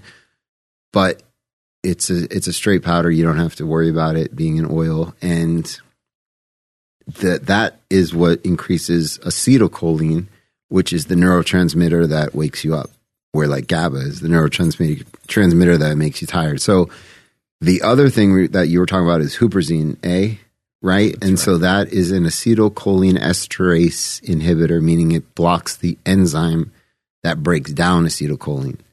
So by doing that, you have more free acetylcholine circulating in your brain, which allows for more focus for memory formation, stuff like that. Mm-hmm. And then in comparison, because you know, the second you start like searching for choline, you recognize that it's in foods, and like people will point to eggs right away. eggs and nuts, yeah. So in comparison to something like that, like like I, I had five eggs for breakfast, but I've also had eight capsules of this nootropic. So like I should be floating anytime soon, but like it, it's different, right? Or is it about the same? it's so it's a subtle thing as far as choline. Like it's it's something that you'll you'll just notice you're sharper over time. It's not something like taking a prescription type of medication where it's like it hits you and like, yeah. But having choline like from eggs is is, is uh it, it will still convert to acetylcholine which is what it has to do. It has to get acetylated in order to be the actual neurotransmitter but these are all choline donors. So like they break off the choline molecule breaks off of cdp choline or alpha gpc and then that would turn into acetylcholine. So whether you're getting it from nuts food or supplement uh, the, the easiest way with the supplement is you can just get more. You know i don't remember the exact amount of choline that's in an egg but i know the dose that i like to use is around between 3 and 400 of cdp choline. Alpha gpc i think is a little higher because it's a 50% material. So you, uh, most people like a the bare minimum dose i think is 300 which is 150 active. So i think double that is probably a decent dose. Yeah, I used to like taking a lot of uh, caffeine and L-theanine together. Um, I've, I've tried. Uh, basically, the way I explained it was like L-theanine is just kind of takes the edge off the top. Is that accurate? Because I just I don't know. I just felt good. I never liked it Mhm. uh, personally. I tried it because you know it's it's a thing. To, I like experimenting on different things and and see how they work together. I personally didn't like the combination, which is why I didn't use it in anything. I didn't use it in my sleep formula or anything like that. But but some people do like it. Um, but again, I'm not a huge caffeine person anymore. I, I only take it before I train, hmm and when I wake up, I, I try not to do any take any of that. I usually take the nootropic or something like along those lines, just to get my brain Yeah. functioning. And then like we also talked about, I do um, microdosing, which helps me a lot as well. Ooh, we definitely got to get into that. But I wanted to ask you about like piracetam or any of the Ooh. racetams. Yeah. Um, I messed with almost all of them, and solbutamine and a couple of other fucking. Subutamine. Yeah, that's the yeah. I, I I can't read, but I can fucking take them. Uh, what's your what's your thoughts on uh, the racetams? Unfortunately, Fuck. they are drugs and you, they're not supplements, right? Okay. So, because I Noopept was one of my favorite. Yes. And back before we got super strict, it had been in products Mm-hmm. before, and I really, really liked it. Phenylpiracetam was probably one of my favorites. Taking it. I really like. It's expensive. Yeah, but those they work, and the, same way as uh, almost they are drugs. They're not. They're not supplements. So unfortunately, you can't use them. But they do. They are potent. They definitely help increase focus. Similarly to a prescription medication that you would get, the racetam. That whole family. There are natural things that contain that. Sorry, there are natural things that produce the same effect, but you have to take so much of them that it's either cost prohibitive or you're not getting the bioavailability you need, that kind of thing. Where's the lo- line drawn and who draws it on what's a supplement and what's a drug?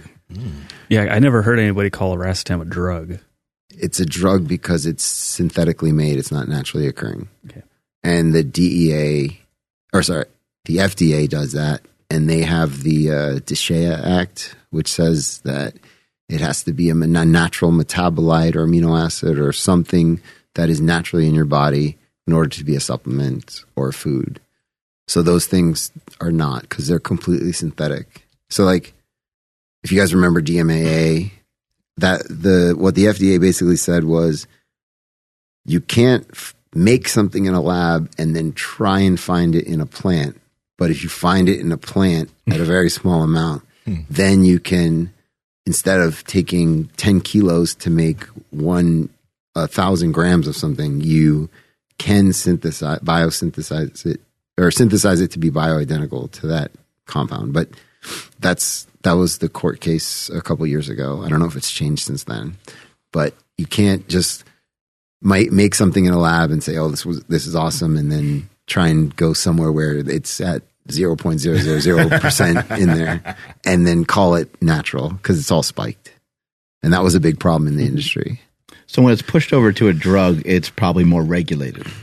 Yes, much more regulated than a supplement. But but again, I mean, you could buy Noopept online. I haven't seen a whole lot of regulation, except I think you can't do it on Amazon. Mm-hmm. So they, they're really strict about Right. stuff. But you can. I mean, there's plenty of sites where you can buy Noopept and just like peptides, just like any research chemical you can buy mm-hmm. online. There's always going to be some not for human consumption mm-hmm. clause or whatever that's on there. But people, I mean, there's a market for it. If, if there's always a market for it, somebody's going to fill it. What are some things that we can take that can help sleep, help us get to sleep, help us stay to sleep, help us wake up refreshed? So I didn't bring that either. I made a sleep product and I have in depth videos that break mm-hmm. down all of these things. But it took a while for me to find compounds because everyone likes to throw out GABA, right? And GABA is mm-hmm. and melatonin. Melatonin has never worked for me ever. And I've had insomnia for a very, very long time. I have a sleep doctor. And so it was a personal endeavor to make this sleep product. So I really dug deep into how do prescription sleep meds work? Where do they bind? And are there natural alternatives to that? And so I found quite a few that bind. Um, so you have your GABA receptor, but then you have what's called, in chemistry terms, it's called allosteric sites, which means it's not the actual main binding site. It binds on a different part of the enzyme, but increases the activity. And that's how a lot of the sleeping meds work, like um, all of the benzodiazepines. They allosterically bind and they to the GABA receptor and they increase its effectiveness. So I look for compounds like that. And I actually found a research paper that was fairly new, I think from 2019, that they discovered all this stuff in Africa in some bark. And it had multiple compounds that they identified that work as that. So I put that in the sleep product and um, different different things that have that allosterically bind to the GABA receptor. Yeah, that's the one. So can you you pull up this supplement facts panel on that? Yeah. It's very small though. Yeah, but there's like there's ingredients in there that most people have never heard of, like magnolia bark Yeah, extract is uh, is a big one, and um, ma- so mag- magnolol and honokiol are two natural compounds that bind to your GABA receptor, and they work really really well for sleep. The um, the first ingredient I think is commonly known as skullcap. That has a compound called uh, baicalin, which is another potent ga- allosteric, allosteric GABA receptor modulator. Apigenin helps work for sleep. The um, Zimmermania is the one African one I was talking about that that uh, that I found all this, those compounds, and then I put black pepper extract in there, and I have a huge problem with people just throwing it in there. There's a very specific reason I put that in there because it helps certain products from being expelled in your body and the pro like many people just throw it in there and they say oh it increases bioavailability but it doesn't. It does it for certain things. It's a very specific way it works. And so i put that in there because some of those compounds could be that are polyphenolic can be uh, expelled very very quickly through a process called glucuronidization which is basically adding glucuronic acid the sugar molecule to the compound to make it very water soluble and then get you get you uh, pee it out Have you ever tested this um, with any sort of uh, like tracker, like just for yourself? You ever just you know take the product and track your sleep versus not take the product and track your sleep? Yeah, I've I've done that on my I, every product I've make I do on my on myself first. So yeah, I after finding these combinations, I tried them by themselves, then I tried add one, add two, see how they work before I came up with a final formula, and I give it I gave it out to friends like, hey, try this before you go to sleep, uh, coworkers, and it seems to have a very positive effect on people. It had an effect on me for sure. Uh, my body is used to taking prescription ones because I had that before I made this. But uh, th- this is something where if I don't want to take my prescription med, I can take this instead, and uh, so I can alternate. So my body's not getting used to just the prescription medications. Something that you're going to want to cycle on and off as well. I like to cycle on and off everything, Mhm. just because your body, if it gets used to it, it's just going to lose its effect over time. So yeah, I recommend you, this is something you can do longer, probably twelve weeks, and then take uh, maybe a six week break and then go back on. What I like about what you mentioned about that is because that doesn't do well for your sales. Like you, you mentioned that with this, uh, you know, this nootropic. You mentioned that that sleep product. You just mentioned twelve weeks, then take six weeks where you're not taking your product. So six weeks for the consumer. You're suggesting consumer doesn't purchase your product. That hits your wallet, but you're suggesting it because you do care about how everyone responds to the stuff that they're taking. A lot of people will just sell shit. Yeah. They'll be like, yeah, just take it. It's all good. Buy it once. Put put it on a renewal, renewal every fucking month. But I like what you're saying here because you really care not just about the effectiveness of your product, but about the effect that the consumer is going to have in the long run. And that's important. Not not many people actually talk about that when it comes to supplements. It probably does hurt the bottom line, and and uh, my partners probably don't like me saying it, but they know that I've been honest like from day one, and and I truly feel that you need to cycle off things, specific things like stimulants for sure. Like even though I would love everyone to take my pre workout year round because I think it, it works and it helps you with performance. Mm-hmm. At the same time, for your health reasons, I think you should take a break from stimulants, even if it's just for a week or two weeks. It, it doesn't have to be a whole month on, a whole month off. Just as long as you're not doing it six days a week for you know months on end, then then you're. That's what happens when people have taking one scoop, then two scoops, then three scoops, and then all of a sudden you're at 800 milligrams of caffeine because most people dump you know 400 mgs in a scoop now and it's just overstimulation of your central nervous system and then that causes increased cortisol levels which then can cause you know uh, insulin resistance and body fat storage and the opposite of what you want. So disclaimer to my um, to my partners i'm sorry but I, I'm, this is the truth. But some things you don't i don't think you have to they could be longer cycles. So like um, the product we were talking about earlier, this, I think it's this one, the ATP. That's something that you can take more. It has creatine in it, which I don't think you have Oh, to that's your pump for it formula. No, this is something that you take before that allows you to train longer and increases performance. So when I when we were talking outside earlier, I mentioned that when you work out, your body breaks down muscle tissue, which has amines in it from like the amino acids, and you break down ATP, which goes into AMP, and, and that breaks down the amine groups, and so you have floating ammonia in your body. And so what ornithine does is ornithine will bind to that ammonia, chemically bind to it, and that way it will circulate it through the um, urea system, and then you'll pee it out, so you don't have all this ammonia floating around. Because ammonia not only is toxic, but it can it's a precursor to help forming GABA, and GABA makes you tired. So just by taking the studied gra- the study dose was four grams. So when I when I tried that just by itself, I noticed an immediate effect on training longer.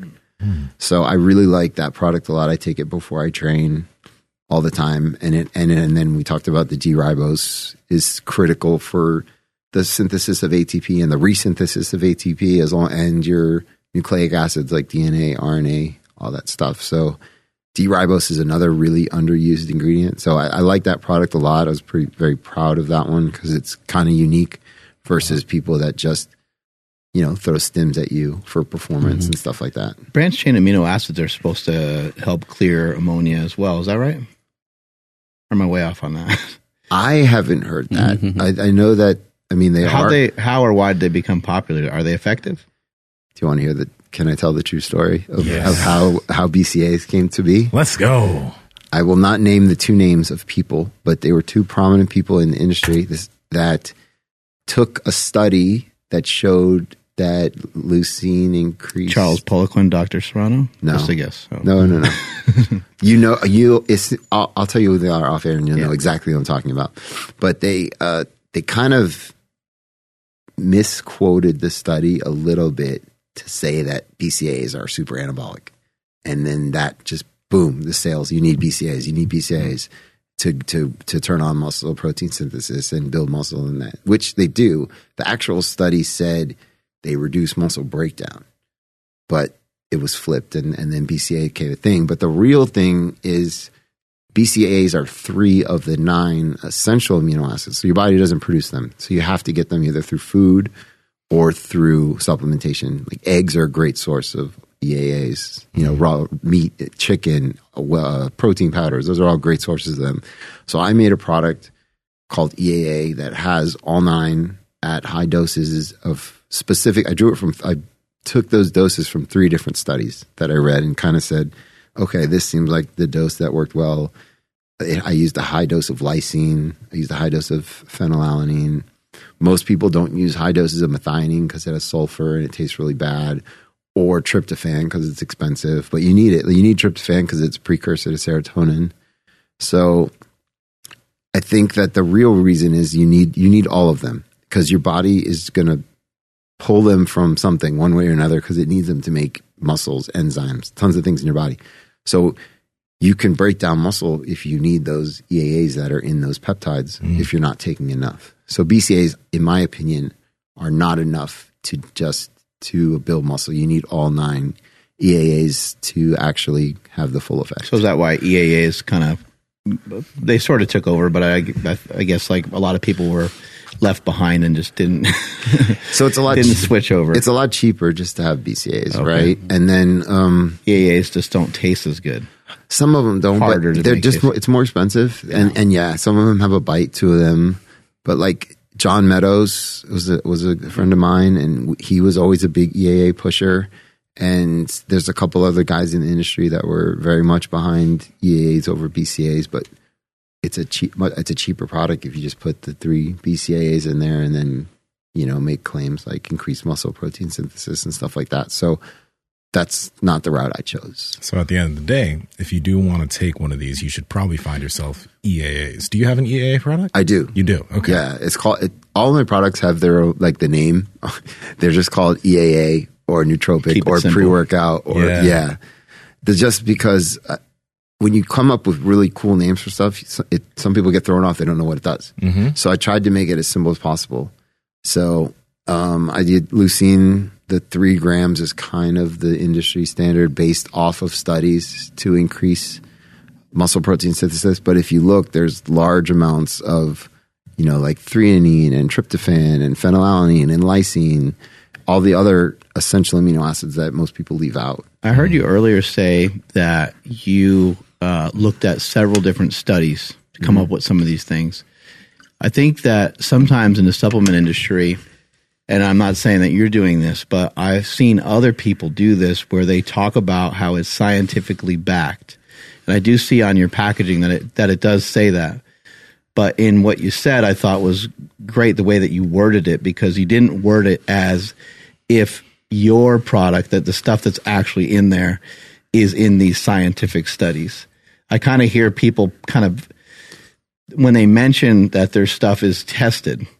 I'm not going to name any names, Right. But when they mention their stuff is tested, they're trying to tout that their product was somehow involved in these tests, and I'm like, that is very inaccurate, Some and would cost you an absolute fortune to try to figure out. so some ingredient alone Correct. can be studied, and that's how they get patents and stuff Right. like that. God dang, Like this is uh, nitro- nitrosogene, I think has ten patents, Mm-hmm. and uh, I don't know if I can even say this, but Yeah. but uh, no, I'm not going to say it. I understand what you're saying. I mean, the, like, But the, as, again, a, pa- as a EAAs whole, are, yeah. But like- are studied, not as not necessarily the EAAs that are in that product. Is that fair to say? the the doses I took were from three studies that compared them to a specific amount of just whey protein and then whey to protein plus carbohydrates, Right. and they showed that the the blend of EAAs was just as effective as taking the whey protein with carbohydrates. Right. So it shows that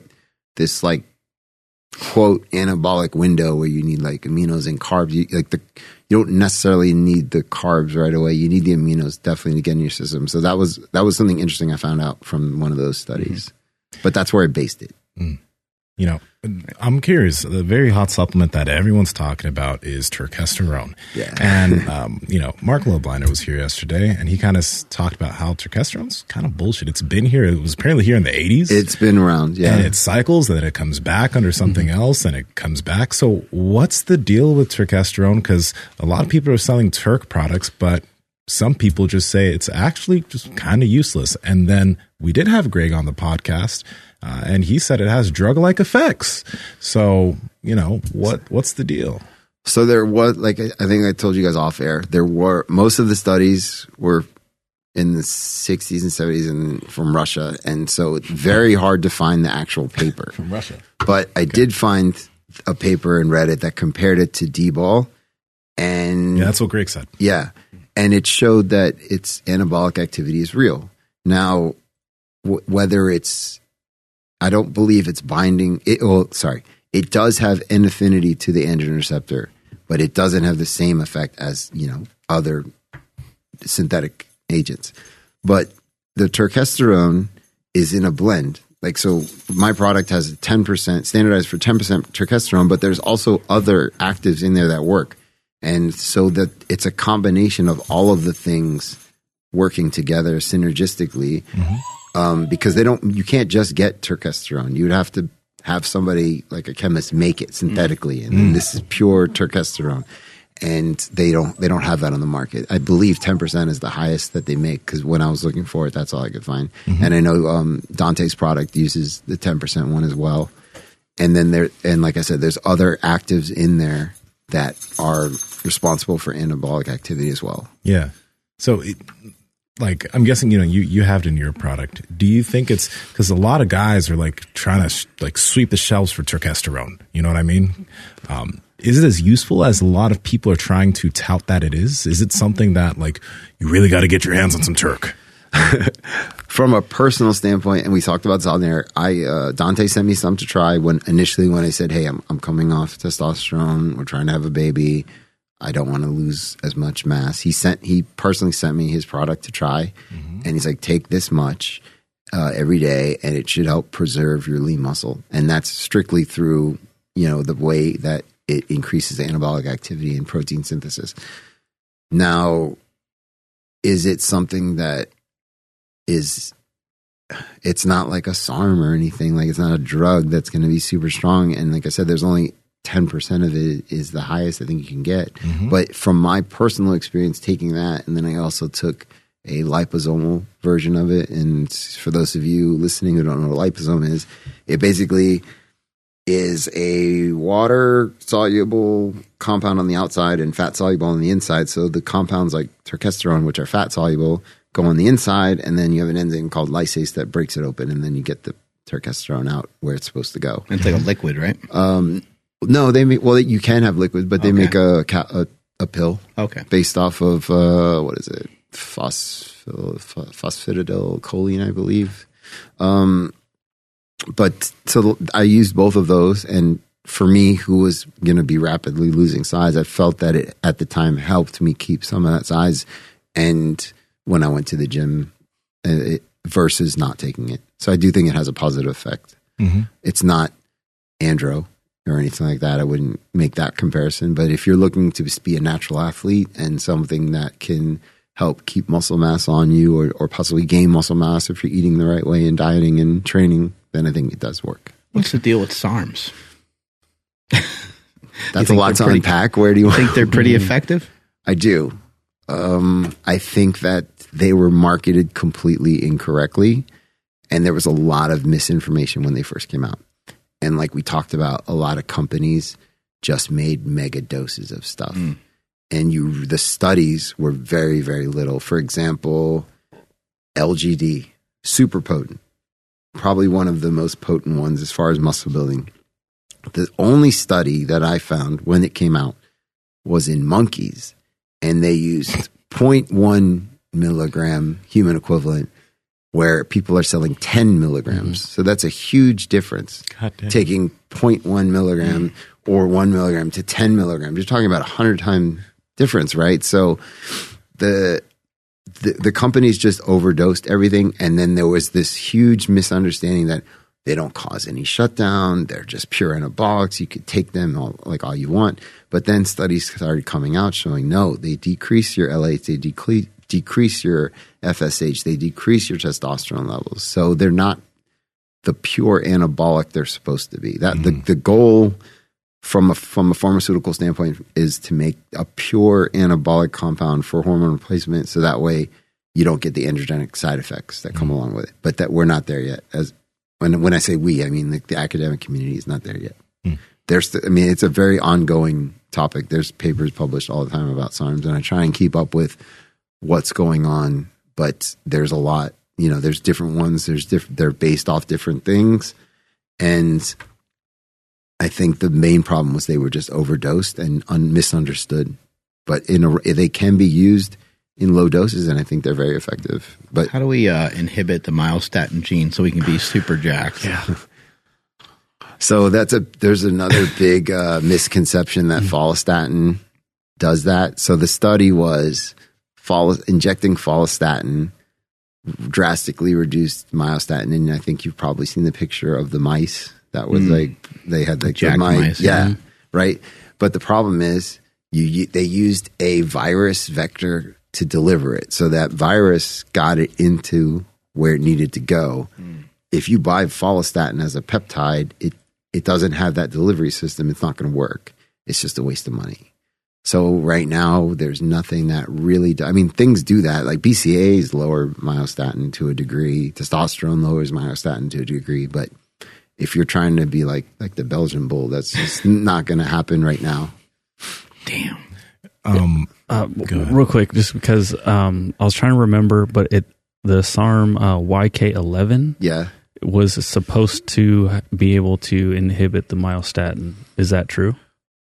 So the study touted that it increased like grip strength, I think, in mice, and then it lowered follistatin or increased follistatin levels, which in turn, in I'm sorry, in theory, should reduce myostatin.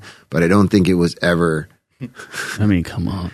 I don't think it was ever really proven that it drastically reduced myostatin. Okay. It was just marketed that way. I was going to say because yeah, you look up YK11, and that's all you're going to see. Yeah, but there's does anyone have a PhD that's writing those articles saying that it does? Um, I mean, you know, maybe they took a class once, or a cousin did, and they, you know, paid attention to their books one day. That's all. But no, Yeah, not I- at all.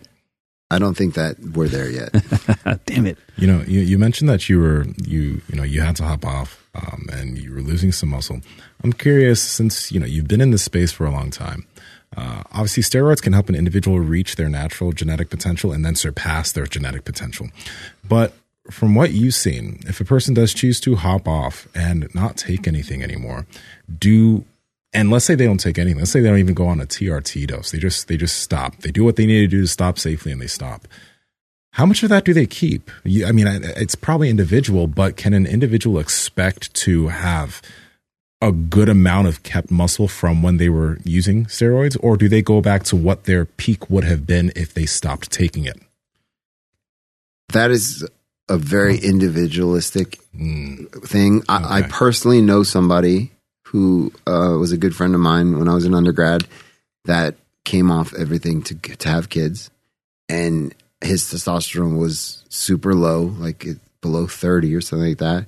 But tra- his regimen from diet and training and cardio and everything he was doing, he probably lost a little bit of weight, but but stayed super lean, stayed muscular. and he was pretty big. Yeah. Oh, he was in probably two, 240, 250. He was a big guy. He was, was a small guy. He- I mean, he had been doing things for a while, but when it was time, but he was able to successfully, you know, use fertility meds to have kids and maintain his mass. So for me, one of the biggest issues, if I'm being completely honest, is the lack of motivation to go to the gym helped, uh, or allowed me to lose more muscle weight than I wanted to. But inherently, not having high testosterone, having high estrogen kind of changes your body composition to store fat versus to burn it and, Yeah. you know, drops muscle mass. Cause like we talked about, you don't really need muscle anymore. Like your body's holding on to it. Um, and you have to exercise to use it. But if you, but we're not hunters and gatherers. We don't need to carry it. So your body doesn't, your body will use it as fuel first instead to break down. So that's why a lot of people just lose that initial, whatever it is, 10 pounds, 15 pounds. Like I lost a lot, but I also, you know, came off after nine years of TRT. So mm-hmm. without using HCG, which was my fault. Yeah. The dr- the drive and motivation thing you mentioned is actually a very big deal. I don't think a lot of people think about like if let's say that before you started something, you weren't really finding that much motivation to go work out. You start and now you're motivated and then you come off and your motivation goes down and you're not training enough to stimulate that muscle tissue. You might just go back to where you were because you never liked the gym in the first place. Right. That that's not the case with me. Oh no, I'm not saying you. yeah. No, I'm just saying in, in, In general. general. like that. The the Mark's talked to me about the mental aspect Mm-hmm. of that stuff, and it that that's that's wild. Yeah. I mean, there are plenty of, I have had plenty of personal experiences with friends that have never gone to the gym ever. And the first time they went to the gym, they started, they wanted to take something. And that was their motivation to go to the gym. And then those are the guys that either fall in love with the gym and continue to do stuff, or when they come off, they don't go to the gym anymore. So mm-hmm. yeah, it's, it's real. I mean, and Mark's an intense guy, obviously. And, and Mark mm-hmm. uh, loves to train. I've trained with Mark before, and he's also one of those genetic freaks that mm-hmm. just stays ripped year round and all that stuff. So uh, he's he's right about that. Oh, I me- I was meaning this Mark. Oh, but I mean I thought Mark you meant, too. I thought you meant that Mark. well, yeah, Mark. It's same thing. The you know you're dedicated to it. It, it. It's part of your life. Mm-hmm. But if it was never part of your life, and then you hopped on gear and it didn't become part of your life, then there's no point. You would just lose it and possibly even be more spot than you were before. What does uh, testosterone do to our brain? Are you pretty well informed on that? N- I know that it can affect your brain. It can affect you. Or I don't think the quote "roid rage" is a real thing. I think it brings out different aspects of your personality, but it definitely has a detrimental effect long term on your brain. Uh, there are papers that show correlation between high testosterone levels and certain different types of brain issues. I, I, off the top of my head, I can't remember, but I've definitely read studies on that. So if you do a quick Google search on that, you should be able to come up with something that shows like high androgen levels will affect this part of your brain or that. But I don't think that, I think that if you're an asshole it'll make you a bigger asshole. But if you're not, you're not just going to turn into this giant asshole. Yeah. But your emotions obviously change. Just either, just like an estrogen, they change. So it's either it's just a, a swing. Mm-hmm. They can kind of help with motivation, though, right? Yeah. I mean, there's a study that showed that I thought this was funny that if you watch clips of yourself doing something in a sporting event, that boosts testosterone. So, like, if you watch before you went to work out, if you watch you do a PR of something, then you go work out, like, you actually increase your testosterone. It's. Fascinating. I thought that was very cool. And they did it with athletes, um, I think football players, basketball players, um, and weightlifters. It was it was interesting when I read that. I wasn't expecting it. Mm. I mean, I don't know if that's narcissistic. I was just thinking that like we're so bad, we're already filming ourselves working out, and then we're watching ourselves as we're getting ready to hit another set. I Yeah. think that'd be amazing. So I'm I'm really not big on filming myself train. I'd rather film from an academic standpoint, explaining stuff. My ultimate goal would I would love to be the Neil deGrasse Tyson of this industry, as far as like he breaks things down to people mm-hmm. as mm-hmm. simply as possible. You learn a lot, like that type of thing. I, I listen to his podcast all, all the time. He's just a big influence on spreading the word of you know science to people, getting more people one of the best things I ever got from my Instagram was I've had over 10 people say, You've inspired me to go back to school for chemistry. Which that is was the ultimate goal. And, and you know, Patrick Arnold did that to me. So if I can pass that along to somebody where like they're really into working out, but they don't know anything, so I'm gonna go to school for it, like that's the real goal. You know. That made me really happy. Awesome, man. Thank you so much for your uh, time today. Where can people find you and where can they find out more about your products? So, uh, chemexlifestyle.com is where you can find all the information on the products. There's uh, whiteboard videos of me explaining all the ingredients, how they work from a mecha- uh, chemistry and a mechanistic standpoint. My Instagram handle is at the Gorilla Chemist, spelled gorilla like Gorilla warfare, two R's, two L's. And then uh, working on setting up a YouTube page now to get that going. Let's go. Yeah. So, and I wanted to do a podcast. I don't have a, a co-host, so I feel it would be weird just me talking. No, man. Huberman does that. I was gonna say Huberman does a good job. Does he? And you just you just speak facts, man. Like so, you could kill it. Uh, we're, we're working on it. We, um, I have some ideas, but yeah, I, I, I just want to spread information. That's like my real goal. Yeah. I, I like you know being in this industry. I'm really into supplements and how they work, and I would love to just inform people so they don't go down the wrong path. Yeah, just have uh, Christina co-host and you'll be fine. Yeah, like she was today. Yeah. All right, Andrew, take us on out of here, buddy. Sure thing. Thank you, everybody, for checking out today's episode. Uh, please make sure you guys like today's episode and comment something down below, something that uh, maybe you learned today. That would be fantastic. So we can kind of go through the comments and check out what you guys found fascinating. Uh, and subscribe if you guys are not subscribed already, and turn on all those bell notifications so you don't miss another episode. Uh, follow the podcast at Mark Bell's Power Project on Instagram, at MB Power Project on TikTok and Twitter. My Instagram and Twitter is at I am Andrew Z. And Seema, where can people find you? Also, peeps, make sure to check out Merrick Health because we talked the mul- we mm-hmm. talked about them multiple times during this episode about getting your blood work done, etc. So we'll probably have that somewhere in here. Yeah, yeah, yeah, yeah. yeah. It'll be in there. And Seema Inyang on Instagram and YouTube, and Seema Yin Yang on TikTok and Twitter. And I was feeling your nootropic. Yeah. it's pretty like. I because I didn't even take any uh, mind bullet. I sometimes take kratom, and kratom's pretty strong. Yeah. Um, but I only took this, and it's not as strong as it. But I was focused as fuck. Yeah. so it, it's I like it. It's dope. Yeah, and I think if people like broke down my words per podcast, you know, because I'm usually just back here, kind of in you know, in, in doing my own thing, making sure we don't like fall apart. as far as like the podcast, like cameras and stuff is what I mean, not like verbally us falling apart and as a team breaking up, falling apart. But like I definitely spoke out a lot Even more. I- right I, had now. I had way more confidence during this episode than you know previous whatever you know episode. So I think uh, you got you got a you got a winner in there. I appreciate that. Yeah, thank you. Thank you. Yeah, thanks again for your time. Strength is never weakness, weakness never strength. I'm at Mark Smelly Bell. Catch you guys later.